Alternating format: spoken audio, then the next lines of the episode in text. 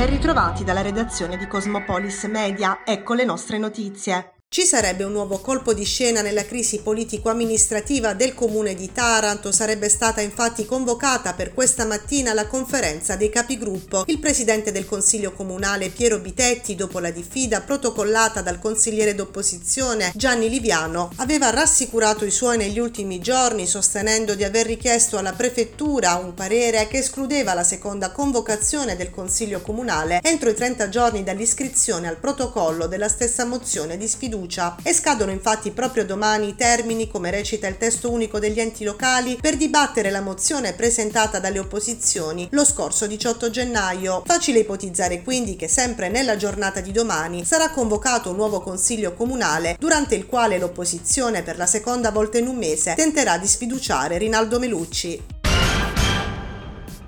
Ore decisive per tentare un'ultima disperata risoluzione della crisi che attanaglia l'ex Silva di Taranto senza ricorrere all'amministrazione straordinaria. Secondo quanto riportato questa mattina dal giornale, infatti, il presidente di Acciaierie d'Italia, Franco Bernabé, si recherà domani a Londra, dove cercherà una trattativa di persona con gli ArcelorMittal. I rapporti tra il socio pubblico Invitalia e quello privato, costituito dal colosso franco-indiano, restano molto tesi. Invitalia ritiene sostanzialmente che Mittal stia bluffando e sempre secondo quanto riferito dal giornale, avrebbe pronta la lettera da inviare al Ministero delle Imprese per chiedere l'avvio della procedura di amministrazione straordinaria se non ci sarà un ravvedimento entro le prossime settantadue ore. Resta intanto fissato per lunedì diciannove febbraio l'incontro tra la delegazione governativa e le sigle sindacali, cui verrà comunicato l'esito di questa intricata e lunga vicenda. In contemporanea, davanti alla prefettura di Taranto ci sarà un presidio di attivisti e delegati U S B. Nella giornata di ieri il Consiglio di Stato ha accolto l'appello cautelare presentato da Acciaierie d'Italia per la sospensione dell'ordinanza del T A R della Lombardia sulla fornitura di gas all'azienda da parte della SNAM, rinviando la decisione definitiva alla pronuncia di merito da parte del T A R Lombardia. Sempre ieri il presidente di Aigi, Fabio Greco, ha scritto a nome dell'indotto al Tribunale di Milano chiedendo che sia scongiurata la strada dell'amministrazione straordinaria per il siderurgico tarantino. Non ci sono i tempi né le risorse, ha dichiarato Greco, si rischia non solo il collasso dell'indotto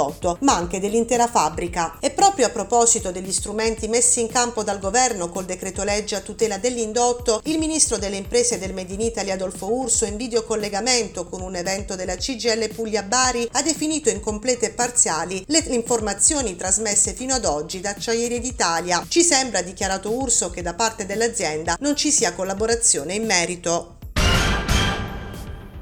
Condizioni di lavoro disumane all'interno di un grande negozio di vendita al dettaglio di prodotti per la casa e la persona ubicato a San Giorgio Ionico. Oltre dieci persone sarebbero state costrette per bisogno a lavorare più di sessanta ore a settimana senza alcuna ferie e con retribuzioni irrisorie che spesso erano costretti a restituire in parte al datore di lavoro. Quest'ultimo, un sessantenne di nazionalità cinese, è stato arrestato la mattina del quattordici febbraio per sfruttamento di manodopera, mentre il negozio è stato posto sotto sequestro preventivo. Le indagini condotte dal Nucleo Ispettorato del Lavoro di Taranto e coordinate dalla Procura della Repubblica hanno ricostruito una condotta di sfruttamento ripetuta per almeno sei mesi ai danni di tredici persone. Un modus aggravato dal continuo controllo dei lavoratori attraverso un impianto di videosorveglianza a circuito chiuso in violazione di quanto normativamente stabilito dallo Statuto dei lavoratori, nonché condizioni di lavoro e di alloggio degradanti. Il sessantenne si trova ora agli arresti domiciliari in attesa di sentenza definitiva.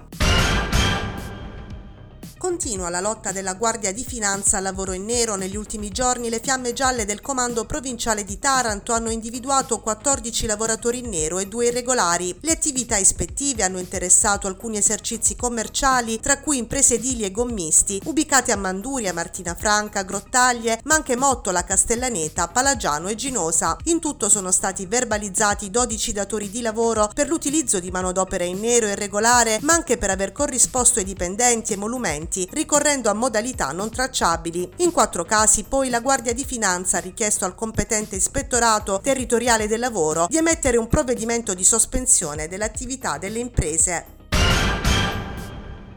Questa mattina una delegazione della Commissione Difesa della Camera dei Deputati si è recata in visita presso l'arsenale della Marina Militare di Taranto. Tutte le sigle sindacali lamentano una situazione, diciamo, difficile dal loro punto di vista, che però io devo dire non c'è articolazione dello Stato che non si trovi in questo momento in una situazione di organico non pienamente, diciamo, non nel suo pieno sviluppo, e quindi questo è un problema che proprio come sistema Italia dovremmo dovremmo porci. Eh, diciamo, abbiamo dato le risposte che abbiamo ritenuto opportuno dare, non abbiamo fatto, diciamo, promesse, perché l'impegno a risolvere il nostro problema, il loro problema c'è, però eh, diciamo, fare promesse, dare dei, dei tempi eh, diciamo certi non ci sembrava serio. Importantissimo questo progetto basi, eh, basi blu, è importantissimo perché riguarda tutto il paese, no? Riguarda da, da Taranto ad Augusta a Monfalcone a, a Genova, alla Spezia, quindi è un progetto importante che rivoluzionerà totalmente quella che, la, quella che è la nostra logistica. E chiaramente quando mi si dice perché Taranto, perché Taranto è una delle più importanti, e quindi giustamente n- nella logica della, dell'importanza della, della situazione è chiaro che Taranto avrà una, uno spazio all'alte, all'altezza evidentemente di quello. Si parla di dragaggi e adeguamento dei sì, moli, certo, per accogliere il Trieste sostanzialmente. Esatto, è que- cosa che è molto importante. I dragaggi sembrano una cosa abbastanza banale, ma voi sapete che sono molto problematici economicamente dal punto di vista dei, dei, dei permessi, tutto quanto riguarda evidentemente un qualcosa che però è fondamentale per lo sviluppo. Come immaginavo è andata molto bene, ho avuto la possibilità di mostrare alla delegazione della Commissione Difesa, quindi grazie ai colleghi per aver accettato l'invito, eh, le potenzialità che ha la città di Taranto, perché io mi piace sempre ricordarlo, Taranto non si può collegare solo ed unicamente ad un nome, ma Taranto è tantissimo altro, quindi ha delle potenzialità che noi dobbiamo ovviamente far notare, far tenere presente, mostrare, e quindi oggi credo che i colleghi abbiano avuto una buona impressione, hanno condiviso con me eh, tanto, abbiamo avuto modo anche di incontrare eh, forse tutte le sigle sindacali del, eh, che erano presenti su Taranto, quindi c'è stato un, un incontro eh, proficuo anche, anche con loro. Ci saranno tanti investimenti che arriveranno nella nostra città e noi dobbiamo farci trovare pronti, perché dobbiamo poi dare le risposte, se, perché se è vero che eh, pretendiamo determinate cose, dobbiamo anche mettere in conto che ci dobbiamo impegnare e dobbiamo essere pronti affinché poi queste opere, queste, queste nuove strutture che arriveranno saranno effettivamente poi efficienti e di qualità. Presentata questa mattina l'edizione nazionale duemilaventiquattro del torneo del dire e contraddire, che si svolgerà venerdì sedici febbraio presso il Tribunale di Taranto. Presenti i rappresentanti e i referenti dell'Ordine degli Avvocati di Taranto e degli istituti scolastici che hanno aderito al contest, dal Calò al Vittorino da Feltre, dal Pitagora al Moscati. Allora, siamo giunti alla quarta edizione nazionale del torneo Dire e Contraddire, che nasce a Taranto nel duemiladiciassette da una fortunata intuizione dell'avvocato Vincenzo Di Maggio. Questo progetto è piaciuto poi al Consiglio Nazionale Forense, che ha stipulato un protocollo d'intesa con il Ministero dell'Istruzione, quindi è dal duemiladiciannove che me ne occupo a livello nazionale come responsabile nazionale e coordinatrice del Comitato Tecnico Scientifico. È un grande orgoglio essere aggiunto giunti proprio alla quarta edizione nazionale. Gli ordini coinvolti quest'anno sono ben trentadue, con numerosissime scuole, e gli studenti sono più di duemila in tutta Italia, che si affronteranno in, semi, in torneo territoriali, in tornei fasi per macro area, fino a giungere alla finalissima a Roma il ventitré maggio. Quindi è un progetto che in, uh, al, il compito di insegnare ai ragazzi l'arte del ben dire, la comunicazione efficace ed efficace. È più che mai necessario in questo momento storico che tutte le forze sociali che hanno una funzione pubblica, e l'avvocatura ha una funzione pubblica, assumano le proprie responsabilità nei confronti dei giovani. È necessario che i giovani crescano conoscendo i fondamenti del diritto, inteso come regole di convivenza, come crescita consapevole, ideali e aspirazioni che devono portarli ad un futuro di pace e di pacificazione comuni a tutti. Contraddire significherebbe eh, già avere una premessa,